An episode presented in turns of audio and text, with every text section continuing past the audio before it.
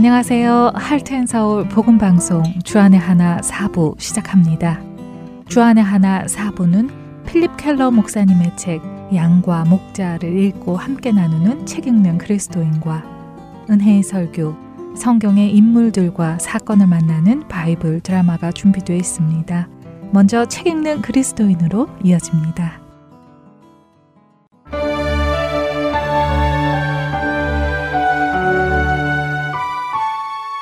여러분 안녕하세요. 책 읽는 그리스도인 진행의 김혜나입니다.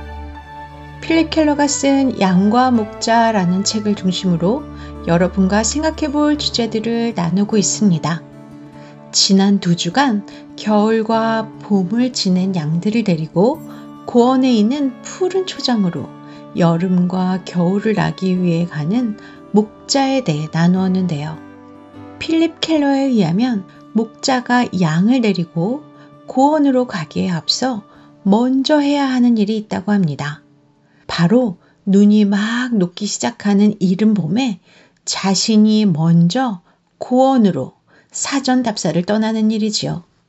앞으로 자신의 양들을 데리고 와서 몇 개월을 지내야 할 그곳을 자세히 또 세밀히 살펴보는 일을 먼저 한다고 하는데요. 이 과정 중에 꼭 해야 되는 작업이 있는데 그것은 바로 독초를 제거하는 작업이라고 합니다. 왜냐하면 양들, 특별히 어린 양들은 독초를 잘 구분하지 못하고 풀인 줄 알고 먹었다가 몸이 굳어져 죽어가는 경우가 많기 때문이라고 합니다. 그렇기에 목자는 독초를 제거하는 이 작업을 반드시 해야 한다고 하네요. 그리고 지난 시간에도 언급했듯이 여름을 보낼 고원으로 가는 길에는 많은 위험이 도사리고 있습니다.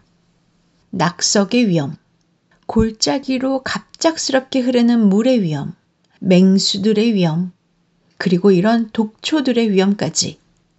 그러나 이 모든 위험 속에서도 자신의 양들을 풍족히 먹이려는 목자의 모습, 이 모습을 다윗은 10편 23편 5절에서 이렇게 표현합니다. 주께서 내 원수의 목전에서 내게 상을 차려주시고 라고요. 모든 위험이 도사리고 있는 그 상황에서도 자기 양에게 건강하고 푸짐한 식탁을 차려주기 위해 준비하는 목자의 모습을 다윗은 잘 알았기에 이렇게 자신의 목자 되시는 하나님을 표현한 것입니다. 한국어는 동음, 이의어가 많습니다. 같은 소리를 내는 단어이지만 그 의미가 다른 단어들 말입니다. 예를 들어 하늘에서 내리는 눈과 우리로 볼 수 있게 해주는 눈이 있지요. 꽃에서 꿀을 따는 벌이 있기도 하지만 잘못했을 때 혼이 나는 벌도 있습니다. 상도 마찬가지지요. 무언가 잘했을 때 주는 상도 있고 밥을 차려 먹는 상도 있습니다. 10편, 23편을 읽으며 이 5절에서 많은 분들이 원수의 목전에서 내게 상을 주신 하나님을 떠올리기도 합니다. 원수들이 부러운 눈으로 쳐다보는 장면과 함께 그 원수들 앞에서 한껏 어깨에 힘을 주고 목에는 메달을 수여하는 그런 장면 말입니다. 사실 저도 처음에는 그런 장면을 상상했었습니다. 그런데 주께서 주시는 상이 그런 메달이나 트로피를 주시는 상이 아니라 밥을 먹도록 차려주시는 밥상이라는 것을 알고는 한동안 웃음을 참지 못했던 기억이 납니다. 그러나 돌이켜 생각해보면 많은 위험이 도사리고 있는 곳에서도 그리고 원수가 나를 삼키려고 기회를 엿보고 있는 그때에도 나에게 먹을 것을 차려서 상을 베풀어 주시는 하나님이 계시다는 것이 얼마나 큰 위로가 되는지 모릅니다. 왜냐하면 우리가 그런 상황에서도 먹을 수 있게 해주신다는 것은 그만큼 우리에게 내가 너희를 지키는 목자이니 너희는 두려워하지 말고 많이 먹도록 해라 라고 하시는 하나님의 자신감을 느낄 수 있기 때문이지요. 생각해 보세요. 이런 위험한 상황 속에서도 양들에게 푸짐한 밥상을 베풀어 주시는 목자는 어떤 목자이겠습니까?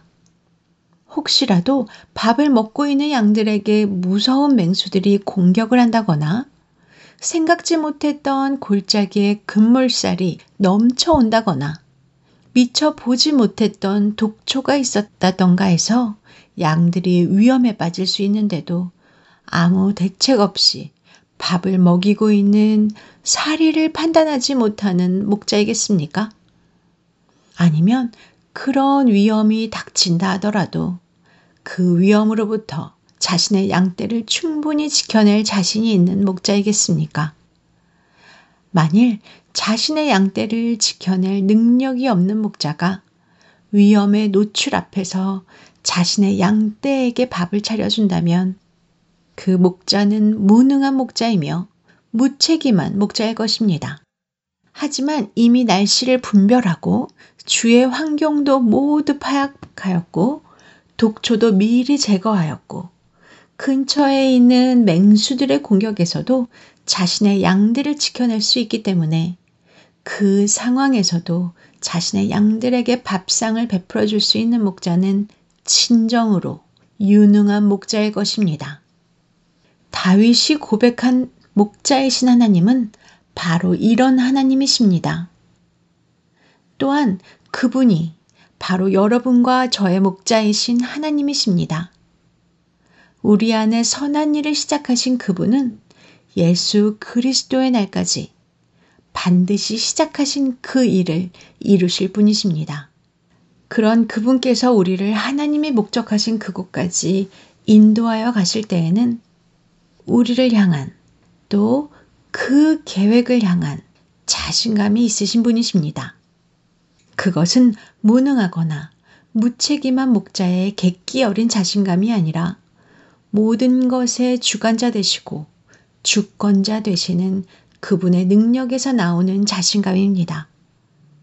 그런 분께서 우리를 이끌고 그분이 원하시는 곳으로 가실 때에 우리는 그 어느 것도 걱정하거나 두려워하거나 근심할 필요가 없습니다.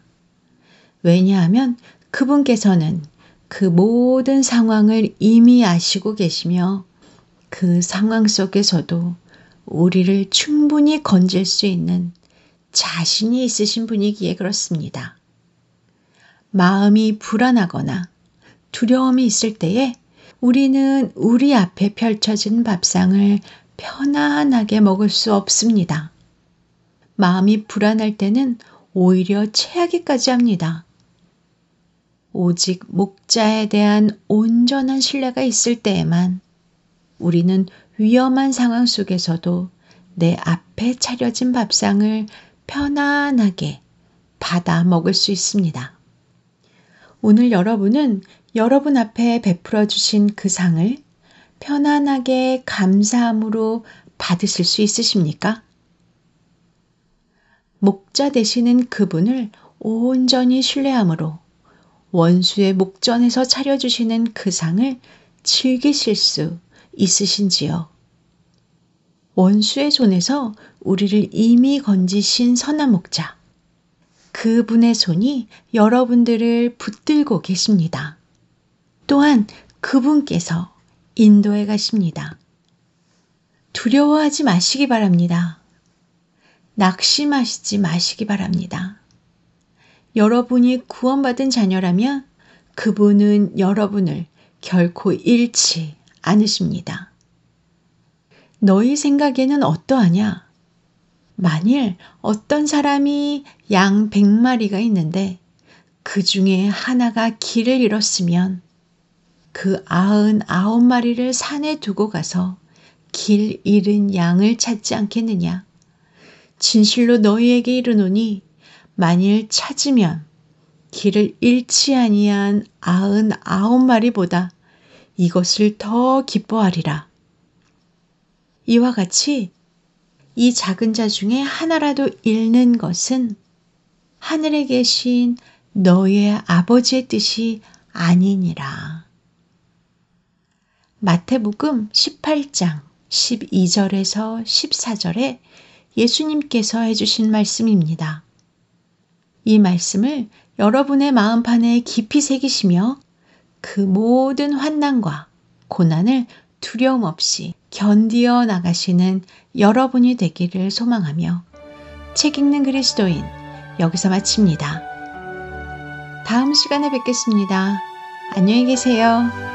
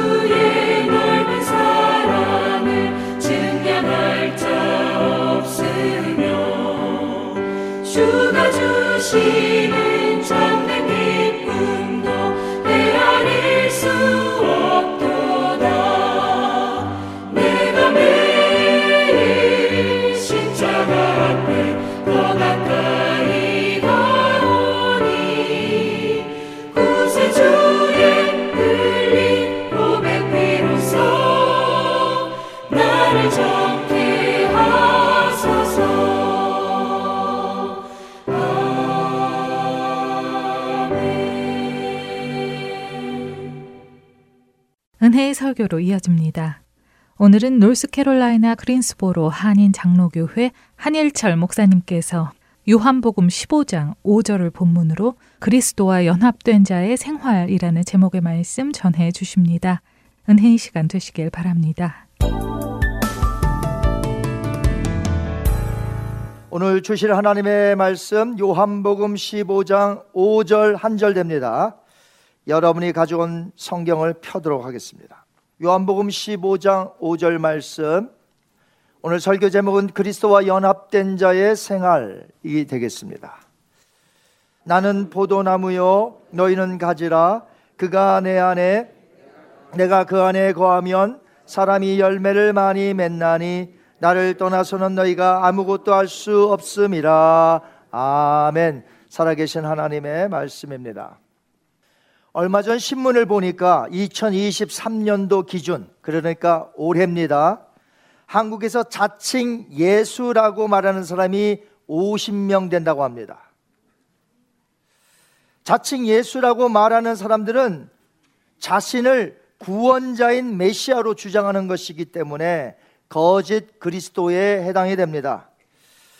예수님께서 말세의 징조 가운데 여러 가지 징조가 있겠지만 그 중에 중요한 하나가 거짓 그리스도들이 많이 나타나 사람들을 미혹할 것이다, 속일 것이다 라고 말씀하셨어요. 마태복음 24장 5절 말씀 한번 같이 읽겠습니다. 많은 사람이 내 이름으로 와서 이르되 나는 그리스도라 하여 많은 사람을 미혹하리라. 지금 그 예언의 말씀대로 한국에 50명 있는 거예요. 그런데 어디 한국에만 거짓 그리스도가 있겠습니까?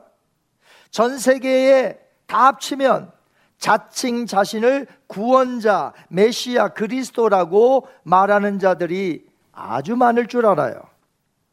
확실히 우리가 해두어야 할 것은 하나님께서 보내신 유일한 구원자 메시아는 나사렛 예수님 뿐이라는 사실을 믿으시기 바랍니다.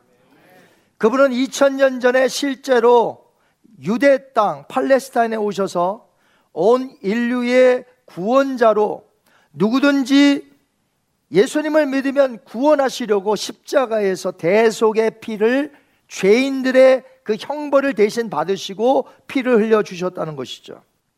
그러므로 누구든지 나세렛 예수 그리스도가 나의 죄를 위해 죽으시고 나를 위해 부활하신 사실을 믿으면 eternal life, 영생을 얻는다는 것이 성경의 약속입니다. 다른 길은 없습니다. 예수님이 친히 말씀하셨죠. 요한복음 14장 6절 말씀 외우는 분도 많을 텐데 한번 읽어보겠습니다. 예수께서 이르시되 내가 곧 길이요 진리요 생명이니 나로 말미암지 않고는 아버지께로 올 자가 없느니라 아멘. 오직 예수님밖에 없습니다. He's only one way. 예수님밖에 없어요. 그렇기 때문에 누군가가 이 시대에 자신을 가리켜 나는 자칭 나는 구원자 메시아 예수다라고 말한다면 그것은 거짓말이기 때문에 결코 미혹당해서는 안 될 줄 압니다. 그렇다면 우리의 정체성, 아이덴티티, 우리의 정체성은 무엇일까요? 우리는 어떻게 살아야 할까요? 메시아이신 예수님은 우리가 누구인지 아주 놀라운 말씀을 주셨어요. 그것은 우리 같이 비천한 자들, 죄인 아니겠습니까? 그런데 이 거룩하신 예수님이 우리 안에 거하시고 우리는 그 예수님 안에 거하신다는 이 놀라운 하나가 되는 이 연합된 신비로움에 대해서 말씀하셨어요. 오늘 본문 요한복음 15장 5절 아까 읽었습니다만 다시 한번 이제 읽어보도록 하겠습니다. 나는 포도나무요, 너희는 가지라. 그가 내 안에, 내가 그 안에 거하면 사람이 열매를 많이 맺나니 나를 떠나서는 너희가 아무것도 할 수 없음이라. 아멘. 포도나무와 가지, 하나로 연합되어서 아름다운 열매를 맺는 이 이치를 예수님과 우리와의 신비로운 연합 관계로 설명하셨다는 것입니다. 우리가 지나가다가 포도나무를 보실 때가 있죠. 아, 저거 포도나무네. 그런데 그 포도나무를 말할 때에 우리는 나무와 가지, 열매를 전체를 가리켜 포도나무네라고 말하는 것이죠. 예수님께서도 포도나무를 설명하실 때에 부분 부분 독자적으로 독립된 것을 말씀하시는 것이 아니라 하나로 연합된 포도나무와 가지와 그 열매 이것을 연합하여 말씀하신 것처럼 예수님과 우리와의 관계도 그렇게 연합된 신비로움에 대해서 말씀하고 계셨다는 것이죠. 그런데 이런 놀라운 이 신비로운 연합에 대해서 예수님만 말씀하신 것이 아니고요. 신약 성경에 보니까 여러 곳에서 저자들이 이 그리스도와 우리와의 신비로운 연합에 대해서 말씀을 했어요. 특별히 사도 바울이 13권이란 서신을 썼는데 아주 으뜸인 그리스도와의 우리와의 연합에 대해서 잘 강조한 유명한 구절이 하나 있습니다. 갈라디아서 2장 20절. 대표적인 구절이에요. 자, 우리 한번 읽어보겠습니다. 시작. 내가 그리스도와 함께 십자가에 못 박혔나니 그런즉 이제는 내가 사는 것이 아니요 오직 내 안에 그리스도께서 사시는 것이라. 이제 내가 육체 가운데 사는 것은 나를 사랑하사 나를 위하여 자기 자신을 버리신 하나님의 아들을 믿는 믿음 안에서 사는 것이라. 아멘. 여러분 믿으세요? 사도 바울은 우리와 그리스도의 연합을 너무나 생생하게 잘 설명했습니다. 이제 믿음으로 사는 우리는 자, 우리는 무엇으로 살아요? 믿음으로 사는데 이제 육체 가운데 나는 없어요. 예전에 한일철은 죽었어요. 예전에 나 한일철은 죽었습니다. 이제 내가 육체 가운데 사는 것은 내가 아니요. 내 안에 누가 살고 계세요? 예수님. 여러분 안에는요. 예수님이 살고 계세요. 이 놀라운 신비로운 연합에 대해서 이것이 하나님의 은혜인 줄 믿습니다. 예전에는 내가 이 세상에 속하여 이기적으로 살았기 때문에 열매 맺는 것마다 다 죄악의 열매예요. 욕심의 열매, 불신의 열매, 뭐 여러 가지 열매들이 다 죄악이에요. 그러나 이제는 선한 열매를 맺고 삽니다. 그럴 수밖에 없는 것은 우리 안에 생명의 주님이 내 안에 살고 계시기에 나와 주님이 연합되어 그래서 가능해진 것이. 예수님은 승천하시면서 우리와 계속되는 연합, 지속적인 연합을 위하여 성령을 보내셨습니다. 누굴 보내셨어요? 성령. 성령 안에서 우리는 예수님과 함께 연합된 그리스도인으로서 오늘 살아가고 있습니다. 그렇다면 우리는 이 세상에 살면서 누구를 나타내며 살아야 할까요? 지금은 고인이 되신 옥하는 목사님, 한국의 서울의 사랑의 교회죠. 그 제자 훈련 교재 중에 세 번째 책이 있는데 우리 믿는 자를 가리켜 무엇이라고 말했는지 한번 볼까요? 무엇이 되라? 작은 예수가 되라. 한번 따라하십니다. 작은 예수가 되라. Becoming like a Jesus. 작은 예수가 되라. 무슨 뜻입니까? 우리들은 예수님과 연합된 자들이잖아요. 그러니까 이 땅을 살고 있기 때문에 세상 사람들에게 예수님을 나타내 보이는 작은 예수로 살아야 한다는 것입니다. 무엇이 되라? 작은 예수가 되라. 처음에 제가 설교 도입 부분에 말씀을 드린 자칭 예수, 즉 자신을 구원자라고 미혹하여 사람들의 영혼을 지금 지옥으로 끌고 가는 그런 사람들이 있다고 제가 말씀을 들었습니다. 하지만 우리들은 믿는 자로서 겸손하게 나 자신을 낮추고 남을 사랑하며 주님을 나타내는 작은 예수가 되어 많은 사람들을 주님 앞으로 이끌어내어 생명을 주게 하는 그런 일들을 우리가 해야 한다는 거죠. 그것이 바로 작은 예수인 줄 믿습니다. 세상 사람들은 예수님을 볼 수 없어요. 세상 사람들이 어떻게 예수님을 볼 수가 있겠습니까? 못 봐요. 그들이 예수님을 볼 수 있는 방법은 예수님과 연합된 저와 여러분과 같은 크리스찬들을 보면서 그들이 예수님을 발견할 수 있다는 것이에요. 즉, 우리를 통해 그들이 누굴 볼 수 있어요? 예수님을 볼 수 있다는 것입니다. 그러니 우리가 어떻게 살아야 되겠습니까? 여러분은 지금 작은 예수로 살고 있어요? 사람들이 여러분을 통해 사랑이 많으시고 생명이며 진리신 예수님을 보고 계십니까? 맥스 루카도 목사님이 쓴 책을 보면 책 제목이 이렇습니다. 예수님처럼 just like Jesus. just like Jesus. 이 책 그림을 한번 보시기 바래요. 예수님 지금도 길거리를 걷고 계십니다. 뉴욕 맨하탄을 걷고 계시고 그린스보로 지역을 걷고 계십니다. 그런데 사실은 예수님이 걷는 게 아니라 누가 걷고 있는 거예요? 크리스찬들인 저와 여러분이 걷고 있는 것입니다. 여러분 예수님에게 비추어진 그림자를 보세요. 현대인으로 묘사되어 있잖아요. 현대인. 그러니까 예수님이 걷고 있는 것 같아. 그런데 거기에 걷고 있는 건 누구냐? 바로 저와 여러분.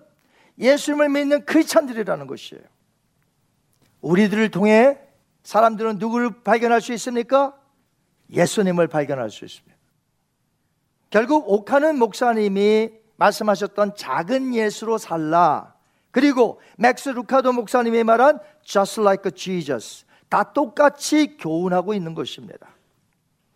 여러분은 오늘 작은 예수로 살고 계신가요? 다른 사람들이 여러분을 통해서 오늘 예수님을 보고 계십니까? 얼마 전에 이런 글을 보았습니다. 폴이라고 하는 사람이 뉴욕에 이제 중요한 미팅을 마치고 자기 팀 동료들과 함께 이제 airport로 가려고 길거리를 나섰어요. 이때가 언제였냐면 Friday, Friday 오후에. 그러니 맨하탄 여러분 가보신 분들 얼마나 복잡합니까? 그 시간에 traffic이 심하고 그때에 빈 택시를 잡는다는 것이 하늘의 별따기입니다. 근데 기적적으로 빈 택시가 앞에 나타났습니다. 동료들이 쏜살같이 달려갑니다. 그래서 그 택시를 잡아 탔습니다. 그런데 문제가 생겨요. 너무나 빠르게 이 팀이 움직이다 보니까 이 길가에서 장사하고 있는 노점상의 야채 과일 박스를 툭 치고 간 거예요. 과일과 야채가 바닥으로 굴러 떨어졌습니다.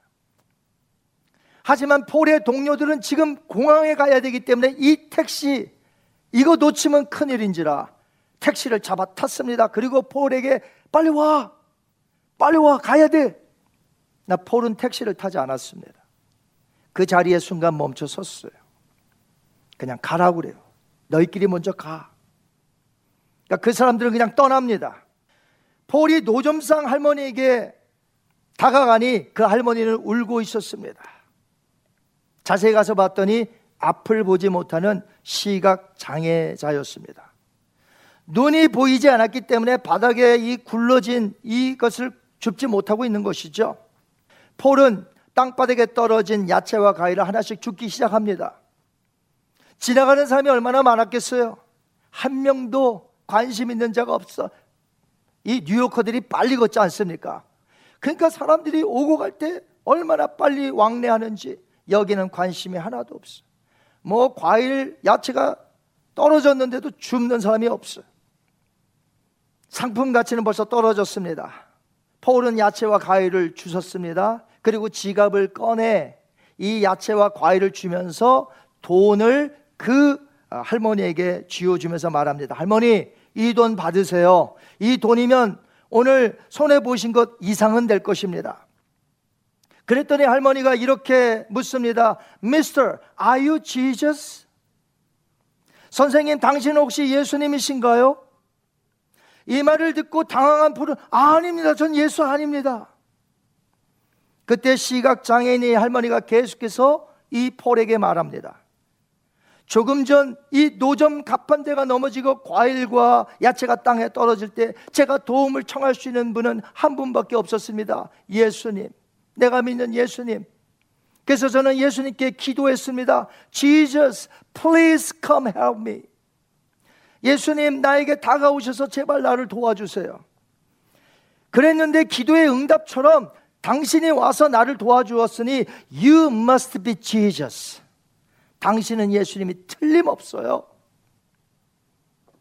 그날 밤 폴은 비행기를 놓치는 바람에 하룻밤을 더 뉴욕의 호텔에 머물러야 했습니다. 그날 밤 폴은 자기 자신에게 한번 이렇게 질문해 봅니다.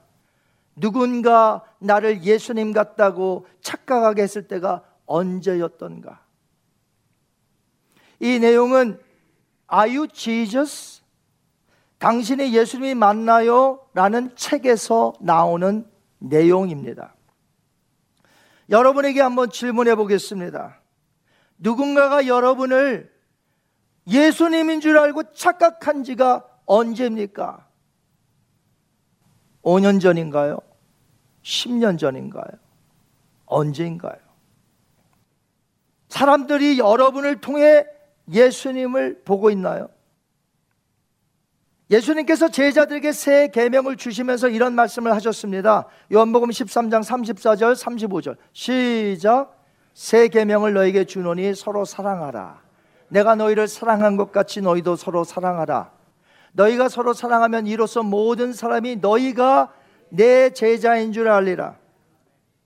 만약에 어떤 사람이 한일철이라는 목사가 있어요. 그리고 저를 따라다니는 사람이 있다고 합시다.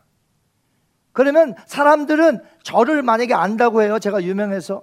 그러면 나를 따라다니는 사람이 누구인지를 알겠죠? 나를 보고 아는 거예요. 예수님과 제자들이 함께 다닐 때 사람들은 제자들을 예수님의 제자로 알았어요. 제자가 잘나서가 아니라 예수님하고 같이 다니니까 예수님의 제자인 줄 알았다는 것이죠. 그러나 예수님은 구속을 이루신 후에 계속 땅에 머무를 수가 없었습니다. 그래서 승천하시면서 제자들만 이 땅에 두셨습니다. 이젠 예수님이 옆에 안 계세요. 제자들이 어딜 갈 때 옆에 예수님이 안 계세요. 그러면 이 제자들이 예수님을 전혀 모르는 동네, 모르는 지역, 모르는 나라로 갔을 때에 과연 이 사람들이 예수님의 제자인 줄 아느냐는 것이에요. 예수님이 안 보이니까. 이젠 이들이 예수님의 제자인 줄 어떻게 할수 있을까요? 저들의 증거와 저들의 사랑하는 삶을 통해서 아, 당신은 예수님의 제자군요. 라고 되는 것이죠. 그래서 예수님의 승천 이후에 제자들은 새 계명을 지키며 살았고요. 그래서 다른 이들이 그 제자들을 통하여 예수님을 보게 된 것이죠. 그렇습니다.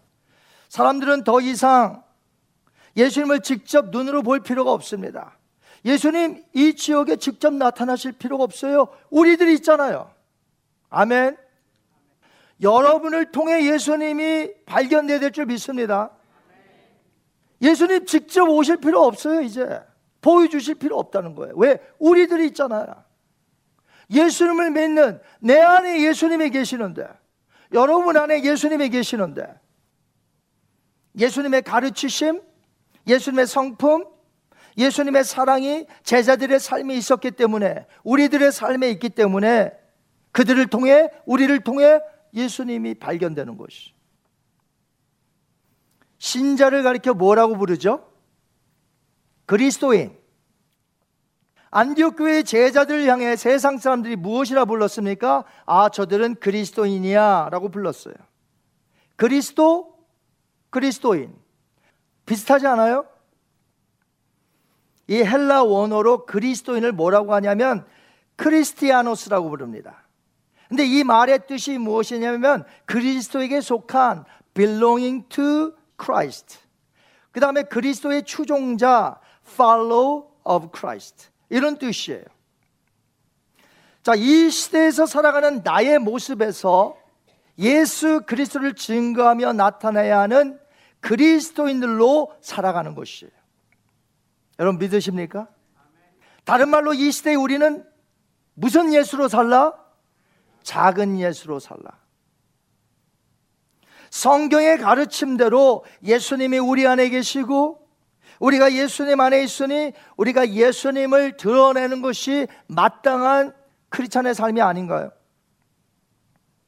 믿음을 통해 우리는 신비롭게도 예수 그리스도와 연합이 되었습니다. 이것을 신학적인 영어로 union with Christ라고 해요. union with Christ. 하나님께서 기대하시는 선한 열매가 있는데 우리는 그리스도 안에만 있으면 그분이 내 안에만 있으면 이 저절로 열매를 맺는 것이라는 것이. 오늘 말씀을 맺습니다. 오늘 저와 여러분은 영광스러운 주님을 모시고 살아가는 벅찬 가슴인 줄 믿습니다. 자, 우리가 누구예요? 우리 안에 누가 계세요? 예수 그리스도. 신비로운 연합. 그렇게 이제부터 우리의 손과 발이 예수님의 손과 발이 되어야 될 줄 믿습니다. 우리의 말과 행동이 예수님의 말과 행동이 되시기 바랍니다. 그래서 미움이 있는 곳에 사랑을, 상처가 있는 곳에 위로를, 어둠이 있는 곳에 주의 빛을 비추시기 바랍니다. 유일한 구원자, 예수 그리스도 앞으로 수많은 사람들이 나오게 하기 위해서 하나님이 우리를 이 땅에 두셨어요. 이게 삶의 이유라는 것입니다. 오늘부터 우리가 각자 작은 예수가 됩시다. 많은 선한 열매 맺어 하나님께 영광 돌리고 수많은 영혼들이 예수님 앞으로 나와 생명을 얻는 그 놀라운 일들이 우리를 통해 우리 교회를 통하여 여러분을 통하여 나타나기를 주님의 이름으로 축원합니다. 사람들이 나를 착각하여 예수님으로 안 지가 언제입니까? 작은 예수로 살아야 할 텐데 그리스도인 그리스도를 추종하는 자 그리스도에게 속한 자 우린 예수님의 제자요 작은 예수요 언제 사람들이 나를 착각했나요? Mister, you must be Jesus. 당신이야말로 예수님 아니십니까? 세상 사람들은 예수님을 볼 수 없습니다. 볼 수 있는 유일한 길, 바로 우리를 통하여 예수님을 발견하는 거죠. 그렇습니다. 우리 작은 예수가 되어 선한 열매를 맺읍시다. 우리의 손과 발로 예수님 손과 발로 일하시기 바랍니다. 예수님의 말과 행동이 됩시다. 이제는 격려하고 위로하고 새 힘을 북돋아 주는 그러한 살리는 말이 됩시다.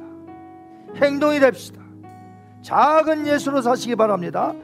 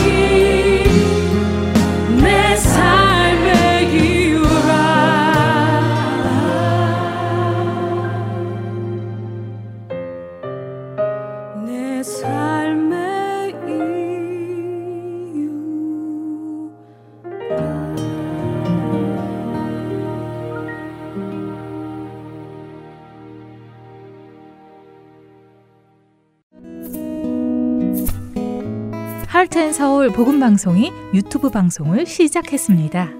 유튜브 검색창에 한글로 할텐서울 복음 방송을 입력하신 후 검색하시면 1부에서 4부까지의 방송을 모두 청취하실 수 있습니다.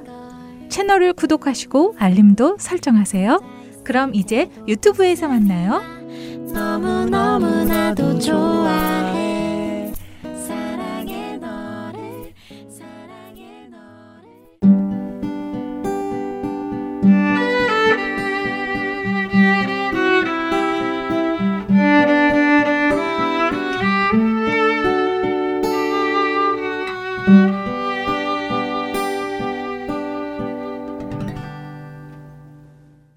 성경 속의 인물들과 사건을 만나는 바이블 드라마로 이어집니다.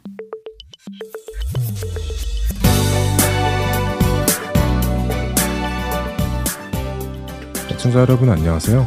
바이블 드라마 3일편 진행의 박근규입니다. 블레셋과의 전투에서 이스라엘의 첫 번째 왕이었던 사울과 그의 세 아들이 죽음을 맞이했습니다. 블레셋 사람들은 이스라엘의 왕인 사울의 시신을 모욕하며 이스라엘 전체를 모욕했죠.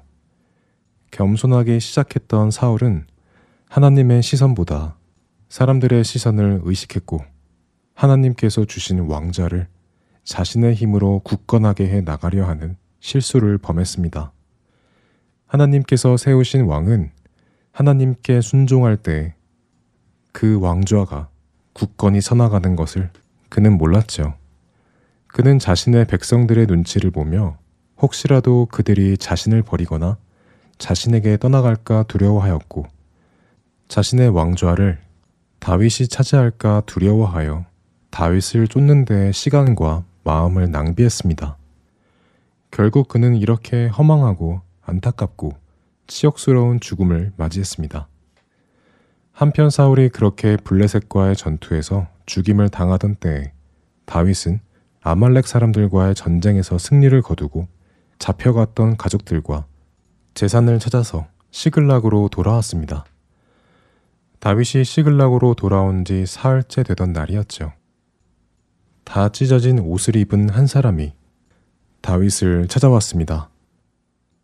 아, 어휴, 아, 아, 다, 다윗 장군님, 계십니까? 내가 다윗인데 너는 누구냐? 어디서 오는 것이냐? 아, 네, 다윗 장군님. 저는 이스라엘의 군입니다요. 며칠 전에 블레셋 군대가 이스라엘에 쳐들어와 이스라엘 군대와 전쟁을 벌였습니다. 하지만 우리 이스라엘 군대는 힘이 너무 약해서 모두 도망가기 바빴고 그 와중에 수많은 병사는 물론 사울 왕과 왕자님들도 모두 죽임을 당하셨습니다. 뭐? 무엇이라고? 사울 왕과 왕자들이 죽임을 당했다고? 아니, 네가 그들이 죽임을 당한 것을 어찌 아느냐? 어, 그 그건 제가 사울 왕의 마지막을 보았기 때문이지요. 블레셋 군대가 사울 왕을 추격해오자 부상을 당하신 사울 왕께서는 더 이상 싸울 수 없음을 보시고는 저에게 가까이 오라고 하시더니 저에게 사울 왕을 찔러 죽여달라고 하셨습니다. 제가 보니 뭐 이미 많이 다치셔서 사울 왕이 살 수 없을 것 같아 보여서 원하시는 대로 제가 죽여드렸지요. 그리고 그 사울 왕께 있는 왕관과 팔의 고리는 이렇게 다윗 장군께 드리려고 가지고 왔습니다. 아, 뭐 다윗 장군께서 이스라엘의 왕이 되실 것을 모든 사람이 알고 있지 않습니까? 아하하하. 사실 말이 나왔으니 말이지. 사울 왕이 얼마나 충신인 다윗 장군님을 못살게 굴었습니까? 그동안 사울 왕 때문에 고생 많으셨습니다. 제가 그 마음을 다 알기에 이렇게 대신 사울 왕을 죽여드리고 왕관의 참된 주인이신 다윗 장군님께 가지고 온 것입니다. 하하하하하. 다윗에게 사울의 왕관을 가지고 온 탈영병은 다윗의 마음을 잘 몰랐습니다. 탈영병은 다윗이 사울을 미워하고 싫어한다고 생각했지요. 그래서 자신이 사울을 죽이고 사울의 왕관을 다윗에게 가지고 왔다고 하면 다윗이 기뻐할 것이고 자신에게 상을 줄 것이라 생각하여 거짓말을 한 것입니다. 탈영병의 말을 들은 다윗의 안색이 변했습니다. 아니, 뭐라고? 사울 왕이 정말 돌아가셨다고?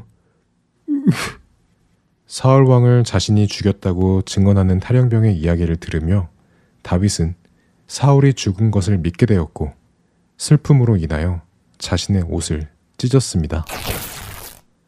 다윗의 모습에 곁에 있던 다윗의 부하들도 함께 통곡하며 자신들의 옷을 찢었지요. 그리고 그들은 하루 종일 금식하며 사울과 그의 아들들을 위해 통곡했습니다.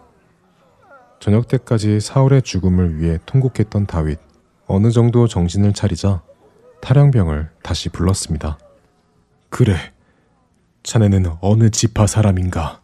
아, 네. 저는 사실 이스라엘 지파가 아니라 아말렉 사람인데, 에이, 이스라엘을 사랑해서 이스라엘 안에 들어와 사는 사람입니다요. 그는 여전히 다윗이 자신에게 상을 줄 것이라 기대하며 대답했지요.